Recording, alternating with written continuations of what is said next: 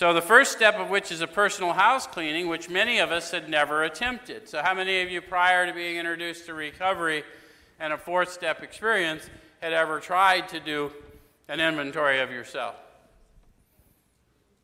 Like, no hands up, so I'm going to.